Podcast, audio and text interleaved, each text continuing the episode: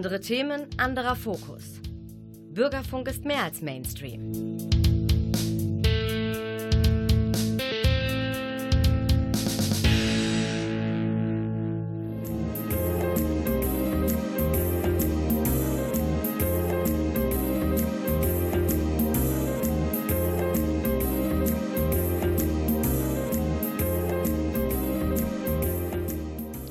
Der Lesewurm. Neues vom Buch- und Hörbuchmarkt.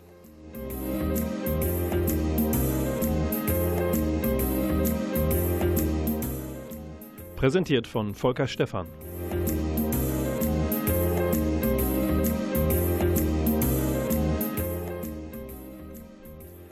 Und im Juni präsentiert die Sendung, die im Medienforum Münster aufgezeichnet, produziert wird, auch der Klaus Blödo. Danke für deine gelenkigen Finger und ein gutes Gehör für eine unglaubliche Soundqualität. Auch der Juni-Sendung unseres geliebten kleinen Lesewurms, der wird sich heute kümmern um das, was Corona auf die Kultur, auf die Buchbranche für Auswirkungen hat. Wir haben vieles gehört Buchhandlungen haben über die Monate zuerst schließen müssen, dann haben sie einen Vertrieb per Fahrrad zum Beispiel erfunden und umgesetzt, dann durften sie teilöffnen, dürfen wieder öffnen. Wir haben uns gekümmert um ähm, Gastronomie, um Kneipen, Kulturkneipen, die immer noch sehr stark betroffen sind.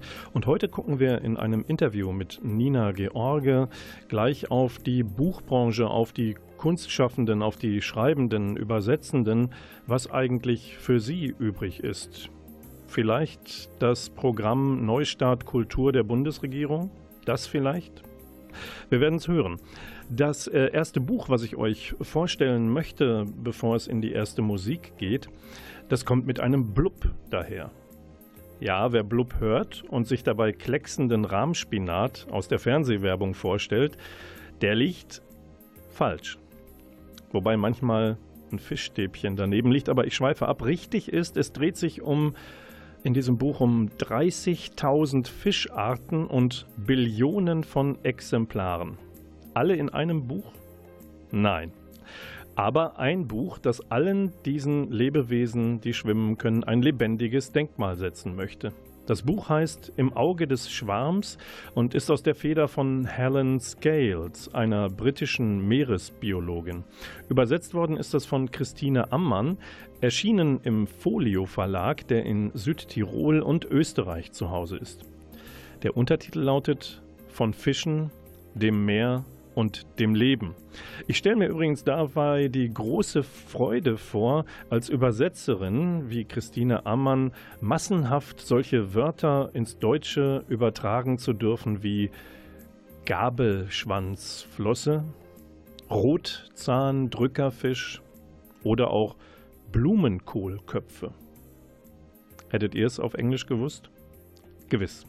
Scales, die Autorin, wählt Gottlob für ihr Buch eine sehr, sehr bildhafte Sprache, um das Treiben in den Meeren, in den Seen und Flüssen zu beschreiben. Und feiner Humor kommt bei der Autorin rund um die Fische auch nicht zu kurz, etwa wenn sie die wachsende Beliebtheit von Aquarien und Zierfischen in unseren Privathaushalten damit begründet, dass, Zitat, wir zunehmend in Städten leben und weniger Zeit haben. Mit Fischen muss man schließlich nicht Gassi gehen. Ja, Fische tun gut. Ähm, das erfahren wir in diesem Buch und damit ist nicht der Eiweißlieferant, beispielsweise als Fischstäbchen, auf dem Teller gemeint. Nein, nein, etwas anderes. Einer Studie zufolge sanken beim Betrachten eines riesigen Zoo-Aquariums in England Puls und Blutdruck beim Publikum Genau dann und besonders dann, als das Aquarium, das anfangs leer war, nach und nach mit Fischen, mit Fischen befüllt wurde. Ja. Wer jetzt einschläft, weil der Puls so weit runtergeht, dem sei noch schnell gesagt, Helen Scales schaut den Fischen auch aufs Maul. Und das ist durchaus wörtlich zu verstehen. In diesem Maul spielt sich nämlich teils Unglaubliches ab. Befruchtete Eier nimmt zum Beispiel das Weibchen der Buntbarschen wieder zu sich. Ins Maul, also hinter den Unterkiefer, bis die Jungen schlüpfen und ausgespuckt werden können. wenn es da nicht ein kleines Problem gäbe. Und dieses kleine Problem heißt Kuckucksfiederbart-Wels. Das ist der Widersacher der Buntbarsche und der legt, clever wie er ist, seine Eier zu den Geleichten der Buntbarschen, also bevor sie ins Maul kommen. Es kommt, was kommen muss. Das Buntbarschweibchen legt sich auch diese befruchteten Eier unter den Gaumen, brütet sie mit aus und die Kuckucksjungen fressen die anderen, die Babybarsche, auf, weil sie es können, weil sie stärker sind. Zu erleben ist das Ganze, wer sich das mal anschauen möchte, in Ostafrika im Tanganjika-See. Und äh, Scales verdanken wir auch diese Erkenntnis, wunderbar beschrieben in ihrem Buch Im Auge des Schwarms, erschienen im Folio Verlag.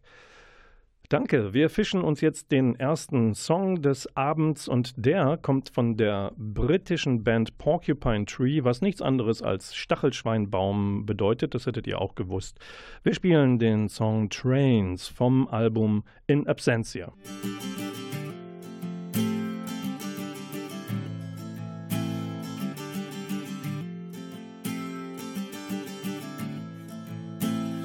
set and match spine under the blind.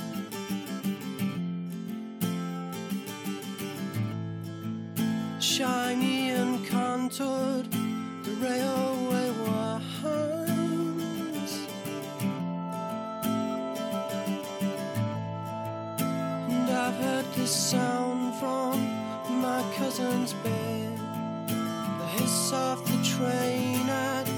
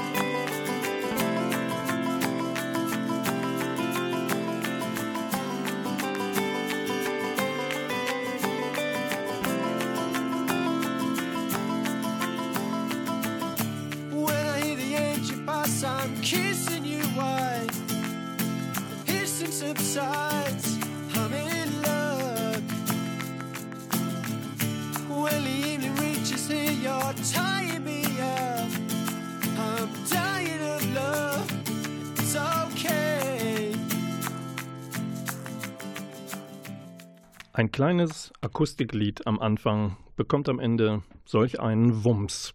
Ja, liebe Steuerzahlerinnen und Steuerzahler, liebe Hörerinnen und Hörer des Lesewurms im Juni, wir blicken für eine Sekunde nach Münster. Diese weltoffene, kulturverliebte Stadt schaut oft doch mit großer Lust zu ärgern und leicht, da sagen wir mittel, schwermetallisch, spöttisch nach Bielefeld. Liebefeld ist die Stadt, die es trotz ihrer scheinbaren Nichtexistenz bis in einen Wilsberg-ZDF-Krimi gebracht hat. Die Stadt hat es nicht leicht mit uns Dommis, wie wir uns Domstädter uns auch nennen könnten. Wie schaut eigentlich eine aus Bielefeld stammende Schriftstellerin und Literaturförderin wie Nina George auf Münster? Herzlich willkommen in der Sendung. Vielen Dank, Herr Stefan. Möchten Sie jetzt etwa wissen, wie eine Bielefelderin auf Münster schaut? Ja, Sie können jetzt zurücktreten. Ähm, grundsätzlich finde ich es unglaublich herausragend, dass Sie mir nicht mit diesem Witz kommen, dass Bielefeld nicht existiere, weil dann wäre ich ja auch ein Hologramm. Sie würden mit einem Hologramm sprechen, das wahrscheinlich einer hochentwickelten künstlichen Intelligenz folgt. Und so gesehen als künstliche Intelligenz, die für Bielefeld spricht, muss ich sagen, ich habe mich in Münster verliebt, als ich klein war. Warum? Ich glaube, es gab im Umfeld von Münster so viele schöne Pferde, sodass man das also wieder ein bisschen reduzieren müsste und sagen müsste, von Münster habe ich nicht viel mitbekommen, aber hey, tolle Pferde. Haben Sie mal einen Pferderoman für Kinder geschrieben? Bisher nicht, aber bringen Sie mich ruhig auf Ideen. Denn äh, das Kinderbuch ist ja eigentlich der Anfang von allem. Stopp, da müssen wir gleich noch zukommen. Nina George müssen wir wissen, ich habe sie überhaupt noch gar nicht vorgestellt, so richtig nicht. Das geht auch nicht in der Zeit, die uns zur Verfügung steht, aber wir müssen über sie wissen. Sie haben einen Hang zu B wie Bertha oder auch zu Doppel-B, Triple-B. B1 hatten wir gerade Bielefeld, das liegt aber lange zurück. B2 würde ich mal Bretagne sagen. B3 ist Berlin, das ist ihr aktueller Wohnsitz. Die Station B wie Hamburg verschweigen wir jetzt mal, das würde nicht passen. Nicht aber verschweigen würde ich, dass sie auch noch als Bagnol, Vorname Jean, auftreten und mit ihrem Gatten zusammen Katzenkrimis veröffentlichen. Jetzt könnten wir uns darüber unterhalten oder über Südlichter. Das ist ihr jüngster Roman, sozusagen das Wunschkind ihres Bestsellerromans Das Lavendelzimmer, womit übrigens auch geklärt wäre, dass Bücher Kinder kriegen können. Wir könnten uns auch über eine bevorstehende Lesung von Ihnen in der Wolbecker Buchhandlung Buchfink unterhalten, von der Sie sich in der Vergangenheit gerne haben einladen lassen. Wir reden aber jetzt gleich eher darüber, dass das alles gerade nicht geht.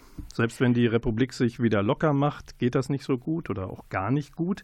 Sie reden, nehme ich an, im Moment also weniger über sich als Schriftstellerin, sondern über die Situation von Schreibenden allgemein.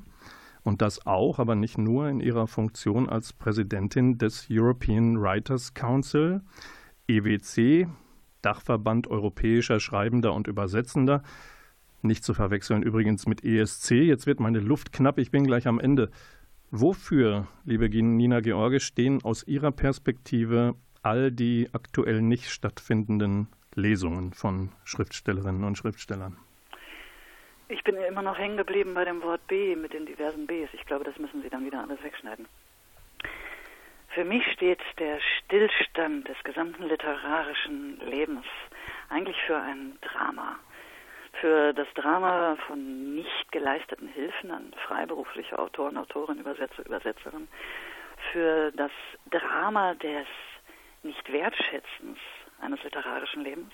Denn für mich, da sind wir dann wieder beim B, für mich beginnt das Leben grundsätzlich mit einem Buch. Wir lernen lesen aus einem Buch, wir lernen verstehen aus einem Buch, wir lernen Toleranz, Empathie, Freiheit, Religionsfreiheit, Kulturen, andere Kulturen kennen. Also mit dem Buch beginnt alles. Und jetzt, wo das Buch quasi stehen bleibt, steht für mich ganz persönlich auch die Gesellschaft still. Und von dort aus könnten wir uns äh, sehr viel unterhalten, inwiefern es denn auch still zu stehen, zu drohen, zu, ach meine Güte. Ich finde, Sie stellen sehr komplizierte Fragen. Grundsätzlich ist das literarische Leben, was gerade stillsteht, auch sehr, sehr bedrohlich für all meine Kollegen und Kolleginnen. Ähm, in meiner Eigenschaft als Buchautorin hätte ich dieses Jahr rund 30 Lesungen gehabt, habe ich nicht. Das heißt, das entspricht einem ungefähren Verdienstausfall von 12.000 Euro plus Fachvorträge und ähnliches. Aber es geht nicht unbedingt um mich, ich habe Rücklagen. Die meisten meiner Kollegen und Kolleginnen haben multidimensionale Einkommensfelder. Das heißt, sie setzen sich nicht nur hin, schreiben ein Buch, dann kommt das Buch raus und alles ist gut. Sie gehen raus, sie machen Lesungen, sie machen Seminare, sie machen Workshops, leiten Lesezirkel, gehen in die Schulen, betreiben Leseförderung, moderieren, sind auf Panels, manche übersetzen oder arbeiten als Kritikerin, als Literaturscout. Und all diese multidimensionalen Felder sind seit Mitte März zum Stillstand gebracht. Und all das Einkommen, was wegfällt, wird sich bei manchen Genres, wie zum Beispiel beim Kinder- und Jugendbuch, auf bis zu 80 Prozent summieren. Und da bin ich an einem Zitat von Ihnen in einem anderen Interview, Radiointerview, hängen geblieben. Da sagten Sie nämlich, wenn Sie sich was wünschen könnten, jedem Kind ein Buch. Was steckt genauer hinter diesem Wunsch? Und Sie haben es angesprochen, welche Zielgruppe Ihrer Zunft haben Sie da vor Augen? Gerade weil die Kinder- und Jugendbuchautoren wirklich eines der extremst betroffensten Genres sind von dem ganzen Ausfall, ist eine der zwölf Maßnahmen, die wir im Netzwerk Autorenrechte entwickelt haben, die Idee, jedem Kind ein Buch. Wenn wir schauen, wie viele Kinder unter 14 es in Deutschland gibt, sind aber ungefähr 13,14 Millionen, schenken wir diesen Kindern jedem ein Buch aus den aktuellen Neuerscheinungen von Kinder- und Jugendbüchern, müsste der Staat gerade mal 200 Millionen in die Hand nehmen, ungefähr. Diese Bücher könnten im lokalen Buchhandel abgeholt werden. Das heißt, das stärkt die Kinder- und Jugendbuchautoren. Es ist ein Baustein zur Leseförderung und unterstützt den lokalen Buchhandel. Eigentlich eine feine Sache, oder? Wenn Sie mich fragen, ja, ich frage Sie noch was anderes. Wenn wir über Kultur sprechen und die Möglichkeiten, sich zu präsentieren, der eigenen Leserinnen und Leserschaft, dann kann ich auch ins Internet gucken und wenn ich da so reingucke, sei es, ob ich Schlappen, Schlüpper oder Smoking anhabe zu Hause, dann kann ich durchaus den Eindruck gewinnen, nie war mehr Kultur da. Wie gut ist denn eigentlich dieses Online-Gehen, dieses Lesen, Musizieren, Talken von Kunstschaffenden auf www.de? Man muss ein bisschen aufpassen, dass die Leistung, die dort erbracht wird, nicht dann so zur Gewohnheit wird, zur Inflation, dass man sich denkt, warum soll ich denn bitte schön dafür noch Geld bezahlen? Das ist doch alles im Internet und online. Es gibt ein paar tolle Initiativen, zum Beispiel bei dringeblieben.de. Da starten, glaube ich, auch demnächst die ersten Initiativen. Das heißt, da kann man freiwillig was bezahlen, sozusagen Eintritt an tollen Kulturstätten, treten tolle Autoren und Moderatoren auf und das kann ein Format werden, ein Hybridformat, was ähm, auch in eine Lücke stößt. Denn seien wir mal ehrlich, wenn wir rausgehen und uns ähm, treffen zu einer Lesung, einem Konzert, einer Tango Milonga, dann ist das Schönste ja auch unsere Freundin zu treffen, jemanden nah zu sein, der auf der Bühne ist, äh, es zu genießen, rauszugehen, vorher was zu trinken, hinterher anzustehen, vielleicht für, für eine Unterschrift ein bisschen plaudern. Das ist ja ein ganz anderes Erlebnis. Das heißt, wenn wir jetzt im Internet neue Formate entwickeln, dann müssen wir herausfinden, was ist die Lücke, wo gehören wir rein, wie können wir das bezahlen. Nach der Musik spreche ich mit Nina George noch ein wenig über Musik vielleicht, über ihr eigenes Schreiben, das dann aber mal nicht aus Studien oder Stellungnahmen besteht. Und die Musik, die uns jetzt für eine kleine Weile unterbricht, die haben Sie sich gewünscht, Nina, und die kommt von einem sehr jungen Menschen noch. Angelina Jordan, typisch norwegischer Name, hört man direkt. Und ausgesucht haben sie sich I Put a Spell on You. Und warum das Ganze, dürfen sie uns nach dem letzten Ton dann verraten. Bis gleich.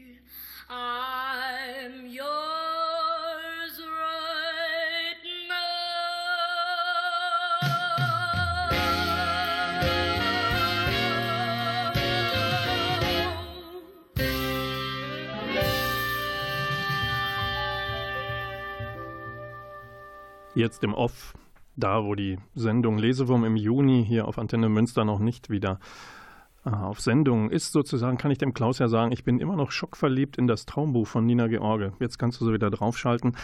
Liebe Nina George, zurück im Interview auf Antenne Münster im Lesewurm. Wir haben eben darüber äh, gesprochen, dass ja, die Buchbranche, die Kulturschaffenden versuchen, Fuß zu fassen, wieder zurück ins normale Leben, das auch das Leben finanzieren kann, zurückzukommen.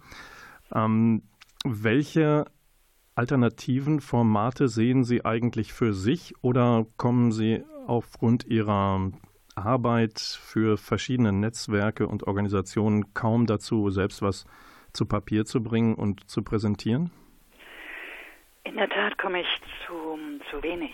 Weil wenn ich mich als politische Verteidigerin unserer Rechte, als Anwältin des Worts und der Wortarbeiterin verstehe, dann bin ich in einem ganz anderen emotionalen Grundzustand. Eher kämpferisch, eher schnippisch, eher sofort bereit, um mich zu schlagen, sofort bereit, mit rationalen Fakten rauszurattern. Und zum Schreiben brauche ich genau das Gegenteil. Eher dünnhäutig, eher sanft, eher sensibel, vielleicht sogar weinerlich, vielleicht sogar extrem überfordert von dieser Gegenwart. Ich habe ein Buch, was ich ähm, schreiben darf. Das ist der direkte Nachfolger vom Lavendelzimmer und ich bin Gott froh, dass das in einer Zeit spielt, die völlig unabhängig von der jetzigen Gegenwart ist. Das heißt, ich kann Annäherung weiterhin beschreiben ohne Maske. Ich kann Menschen tanzen lassen, essen lassen. Und ähm, ich für mich habe festgestellt, ich würde gerne weiterhin dieser Gegenwart entfliehen, um sie nicht noch literarisch wieder und wieder abzubilden. Ich gehe wahrscheinlich wie alle durch ein, ein, ein Trauma, ein individuelles, ein gesellschaftliches, äh, weil so ist es. Wir leben in einem Trauma. Und irgendwann werden wir verstehen, was, was aus uns dadurch geworden ist. Und ich würde gerne Kinder- und ähm, Jugendbücher schreiben, die sich jenseits von 2020 bewegen. Und gerade bei Kinderbüchern kann man das hervorragend machen.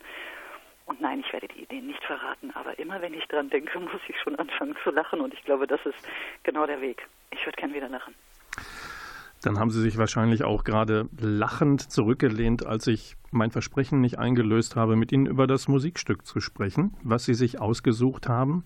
Ich stand hier von oben bis unten mit Gänsehaut. Wirklich, die Herrchen standen alle stramm und ich dachte, und gleich fragt er mich was und mir werden die Wörter fehlen. Und tun Sie es? Fehlen die Wörter über Angelina Jordan und I Put a Spell on You? Warum haben Sie sich das ausgesucht? Weil dort zwei Dinge zusammenkommen dieses unglaubliche Talent eines damals zwölfjährigen Mädchens, bei der Aufnahme war sie zwölf Jahre alt, das war vor dreieinhalb Jahren, und gleichzeitig die Professionalität und Erfahrung des gesamten Orchesters, das Arrangement, der Bläsersatz, die Technik. Das heißt, dieses, dieses Lied, das macht mich nicht nur sprachlos und lässt mich fast weinen vor Rührung über dieses Talent, sondern auch wahnsinnig stolz sein auf was Kultur ist, denn es ist so viele Jahre Erfahrung.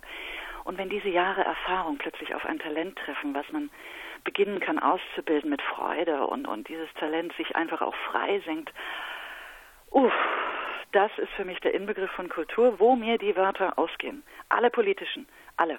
Die gehen mir aus und ich denke mir, hör dieses Lied, schau dir das Arrangement an, das Video und du wirst verstehen, was Kultur ist. Schade, dass Sie eben äh, im Off nicht hören konnten, dass ich Ihr Traumbuch äh, von vor ein paar Jahren so gelobt habe. Das macht man ja nicht im Gespräch. Wie würde das auch nach außen wirken? Ähm, was ich gerne aber von Ihnen wissen würde, Sie werden ja doch das ein oder andere Mal doch gerühmt dafür, mit Worten ziemlich gut umgehen zu können. Nicht umsonst verkauft sich ja das ein oder andere Buch von Ihnen auch so gut. Ihre Affinität zur Musik, jetzt kommt die Frage, aufgepasst. Haben Sie eigentlich schon mal überlegt, auch zumindest ein Musikstück zu komponieren? Weil so weit weg sind Sie ja auch nicht. Sie sind leidenschaftliche Tänzerin und irgendwie mit der Musik verbandelt. Könnten Sie auch was komponieren, was, womit Sie sich ähnlich ausdrücken könnten wie in Ihren Büchern? Ich spiele Klavier seit Jahren und ähm, hauptsächlich Improvisation. Einige Kompositionen sind auch schriftlich niedergelegt. Irgendwie, äh, naja, jeder Komponist kennt das, wie man das notiert. Ähm, ja, wobei Improvisation bedeutet, dass ich dann über das Klavierspiel kommuniziere. Und äh, wenn ich das nicht mitschneide oder aufnehme, dann ist das auch weg. Aber ich kann mich problemlos eine Dreiviertelstunde ans Klavier setzen und improvisieren und mich darüber ausdrücken, all das, was ich nicht sagen kann, was ich vielleicht gar nicht sagen möchte. Wenn wir jetzt ein bisschen nichts sagen würden, hätten wir die Stille. Ich versuche nochmal diesen merkwürdigen Schlenker zu kriegen zu einer Initiative, die heißt Ohne uns ist Stille. Die ist mir begegnet als Zusammenschluss von Kulturschaffenden, die sie ja auch sind, also Künstler, Veranstalter, Dienstleister und Kunstschaffende, fordern jetzt dringende Hilfe ein von der Politik, von der Gesellschaft, von uns allen weil sonst äh, der leise Herzschlag unseres Landes möglicherweise noch leiser schlägt oder gar nicht mehr.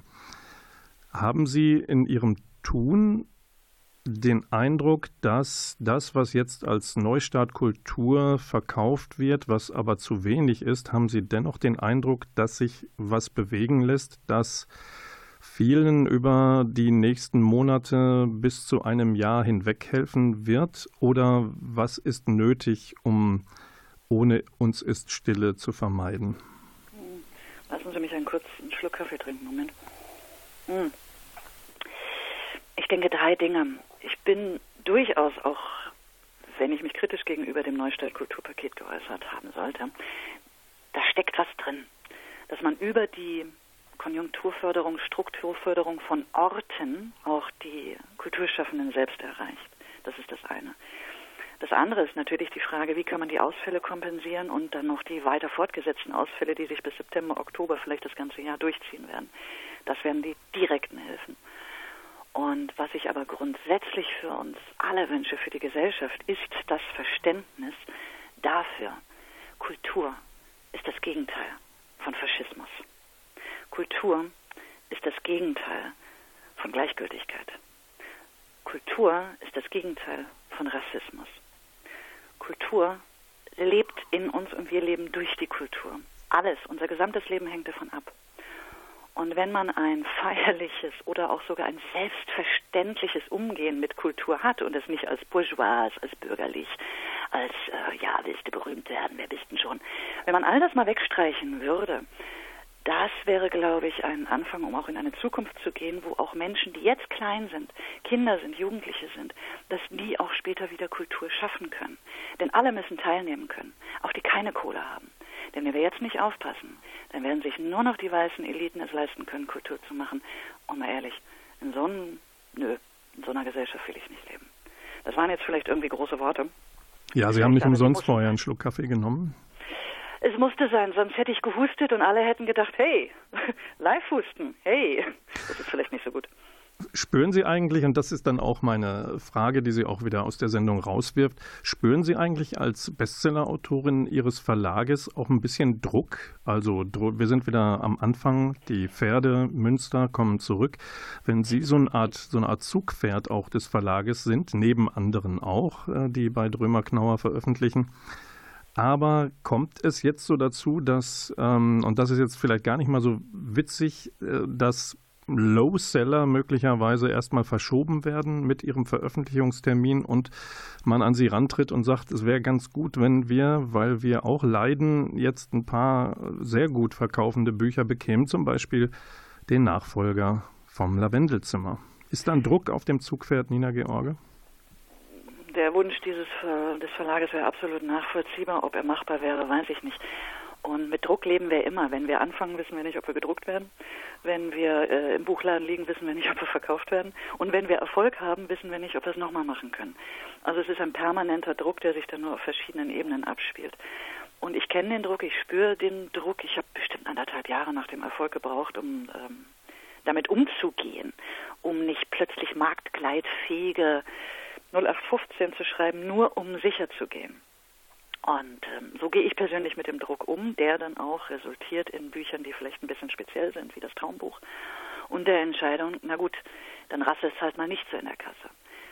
Ähm, tja, natürlich, Druck. Aber hey, auf der anderen Seite, jeder, der freier Kulturschaffender ist, hat es, glaube ich, ein bisschen in der DNA, schussfester zu sein als andere. Sonst würde man sich nicht diesem Wahnsinn aussetzen, dem wir uns freiwillig aussetzen. Danke dafür. Veröffentlichungsdatum für den Nachfolger vom Lavendelzimmer, der übrigens wie heißt, ist wann? Oh, ich weiß nicht, wie er heißt. Er ist aber 2021 geplant, vermutlich irgendwie im Sommer oder Herbst, schätze ich. Lassen Sie mich bitte jetzt schon mal weiterschreiben. Ich habe erst 26 Seiten. Oh, die besten 26 oder kommen noch die Höhepunkte des Buchs? Ich habe neulich den Einstieg ein bisschen umgebaut. Ich finde ihn unglaublich schön, aber das muss nichts heißen. Ja, schade, dass wir jetzt keine Zeit haben, dass Sie uns die 26 Seiten eben mal vorlesen könnten. Was wir hoffentlich erleben werden in der Zeit bis 2021, dass Sie sich doch noch mal nach Münster verirren, vielleicht zum Buchfink, vielleicht zu einer anderen Buchhandlung Ihrer Wahl, damit die Zeit nicht so lang ist. Vielen Dank, Nina George, fürs Gespräch hier im Lesewurm und viel Erfolg bei all Ihrem Tun. Herr Stefan, und streicheln Sie die Pferde für mich. In Handorf nehme ich an. Mache ich gerne. Bis dann und tschüss. Und rausgeschmissen werden sie, wie könnte es anders sein, mit einem Menschen unserer Generation, Chris de Burgh, nee, stimmt gar nicht, der ist ein bisschen älter, Spanish Train aus dem Best-of-Album Best Moves. For it is said that the souls of the dead fill that train 10,000 deep. Well, a railway man lay dying with his people by his side. His family were crying, knelt in prayer before he died. But above his bed, just awaiting for the dead, was the devil with a twinkle in his eye. Well, God's not around, and look what I found. This one's mine! Just then the Lord Himself appeared in a blinding flash of light and shouted at the devil, Get thee hence to endless night! But the devil just grinned and said, I may have sinned, but there's no need to push me around. I got him first, so you can do your worst. He's going underground! But I think I'll give you one more chance, said the devil with a smile.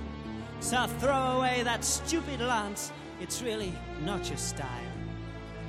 Joker is the name, poker is the game. We'll play right here on this bed. And then we'll bet for the biggest stakes yet. The souls of the dead.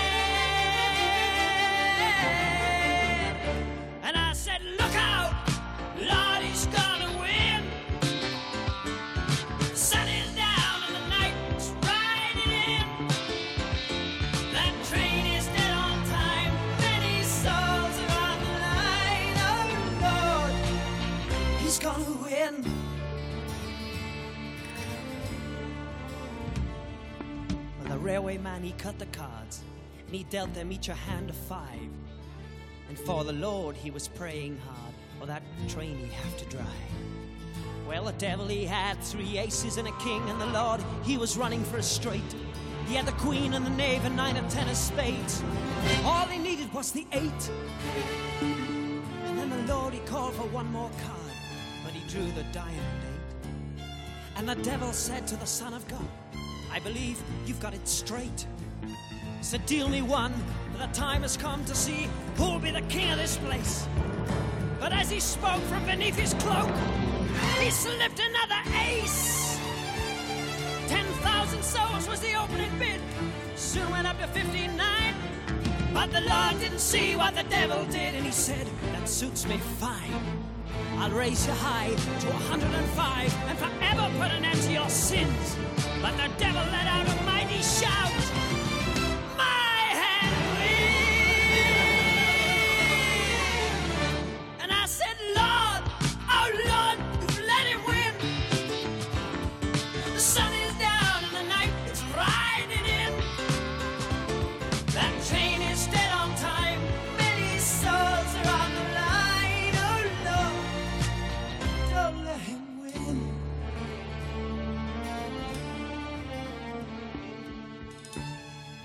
Spanish train still runs between Guadalquivir and Old Seville.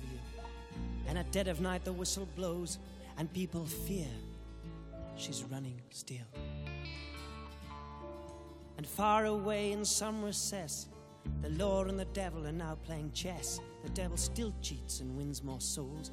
And as for the Lord, well, he's just doing his best.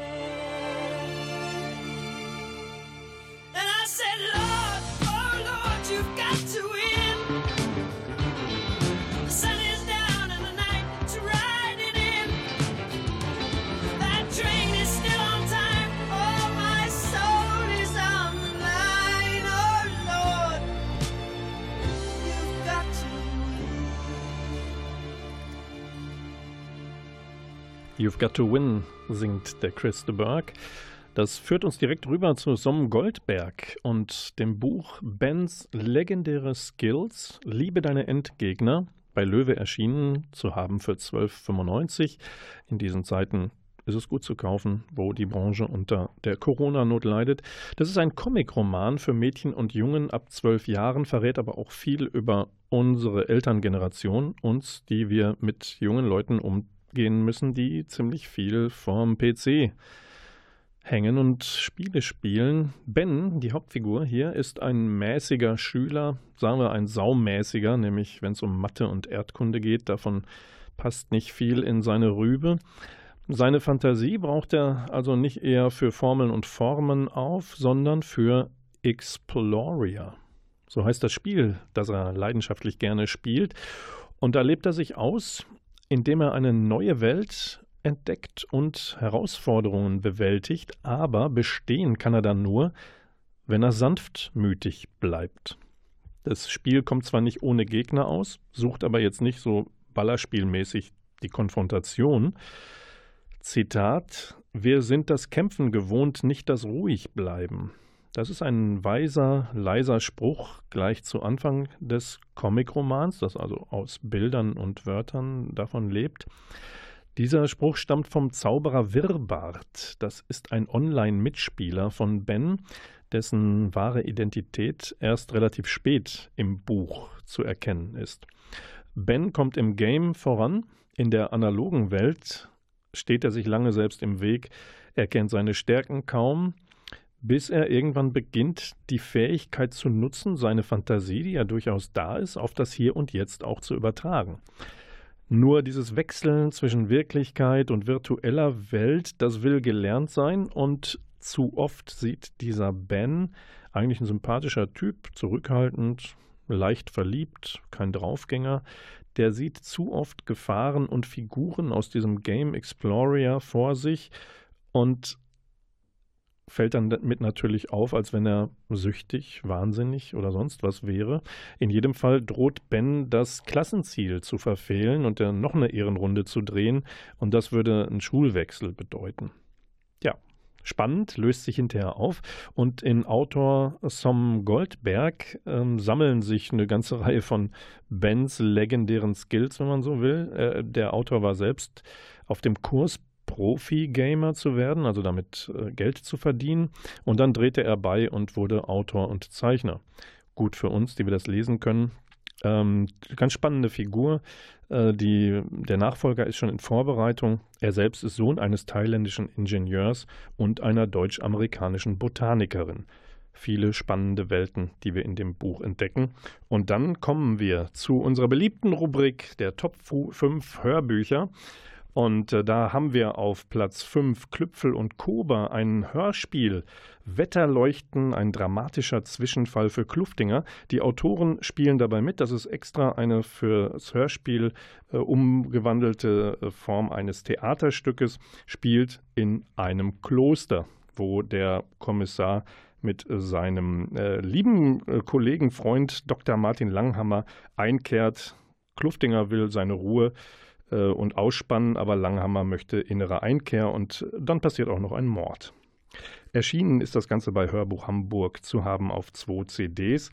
Auf Platz 4 liegt Claire Stillet, Wie uns die Liebe fand und gelesen von Regine Verreen, erschienen bei Argon Hörbuch auf einer MP3. Und hier geht es um eine bewegte Geschichte in dem äh, von Frankreich und Deutschland umkämpften Elsass. Allerdings liegen die kriegerischen Zeiten zurück und äh, Madame Non und ihre Töchter erleben allerlei interessante Geschichten, darunter auch, dass sie eine Marktlücke entdecken, die so ins Emotionale, in die Liebelei geht und dann kommt richtig Bewegung ins Dorf. Auf Platz 3 haben wir einen schönen Gruß aus Münster von unserer Autorin Gisa Pauli. Sie lässt Mama Carlotta wieder ermitteln auf der Insel Sylt. Die neue Folge heißt Zugvögel und da kommt zunächst ein eine, ein Zirkus auf die Insel und begeistert alle jungen und älteren Menschen. Und Weiter geht es dann allerdings damit, dass ein ehemaliger Verflossener einer Freundin von Mama Carlotta äh, auf die Insel kommt und das lenkt alle ab.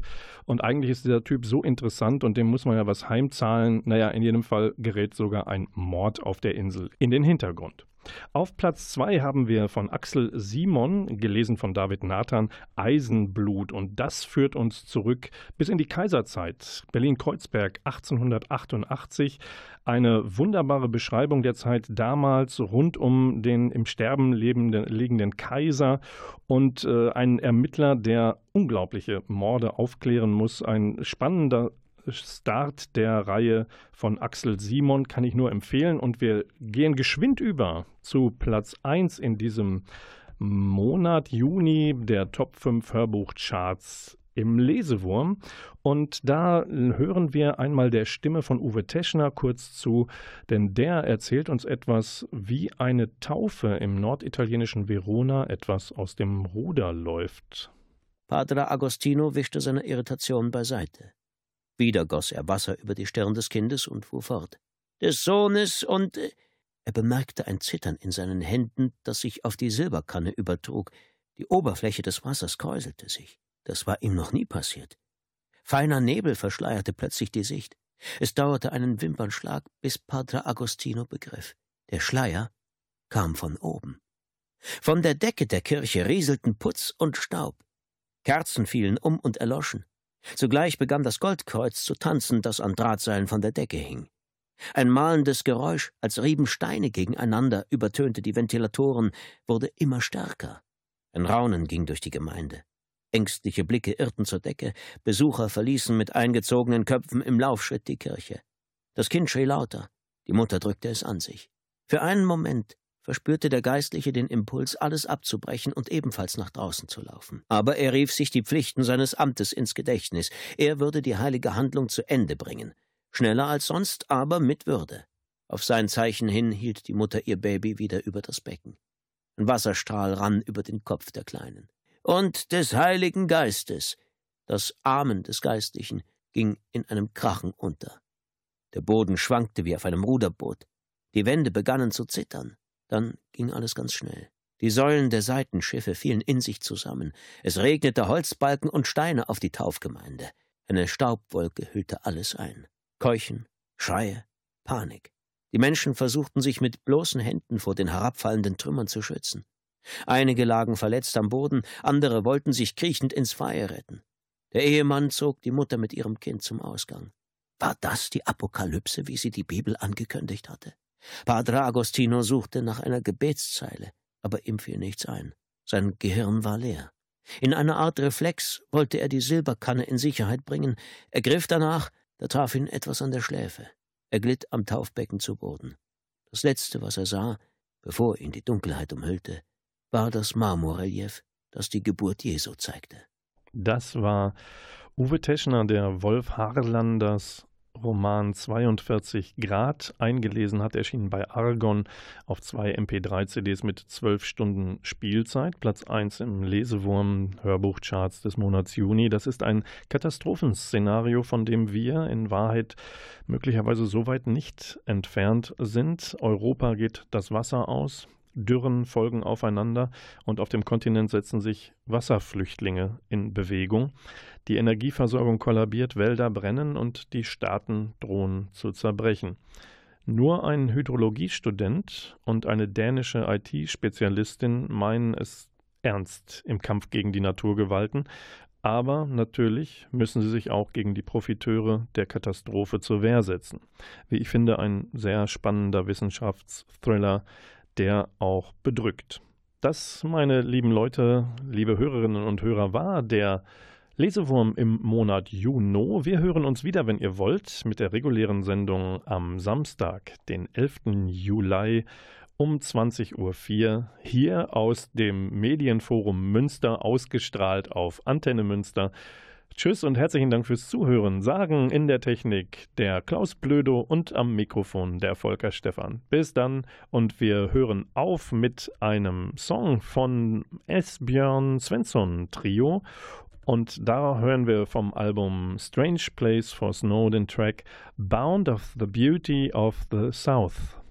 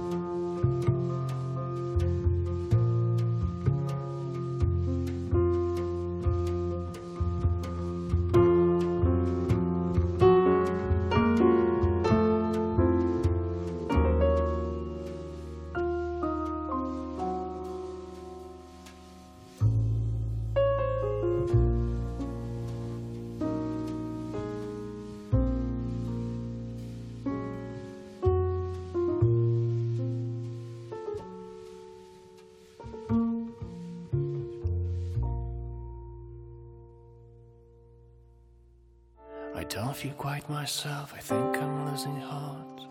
I'm sick and tired of all those words. Voices in my head, I think I have become another suffering of my soul.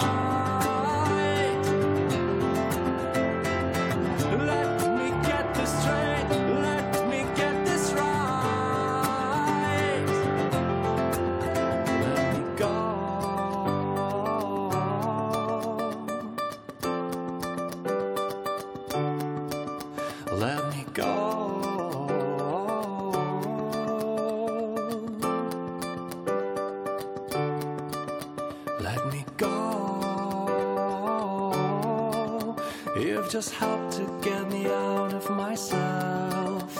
Let me go. You've just helped to get me out.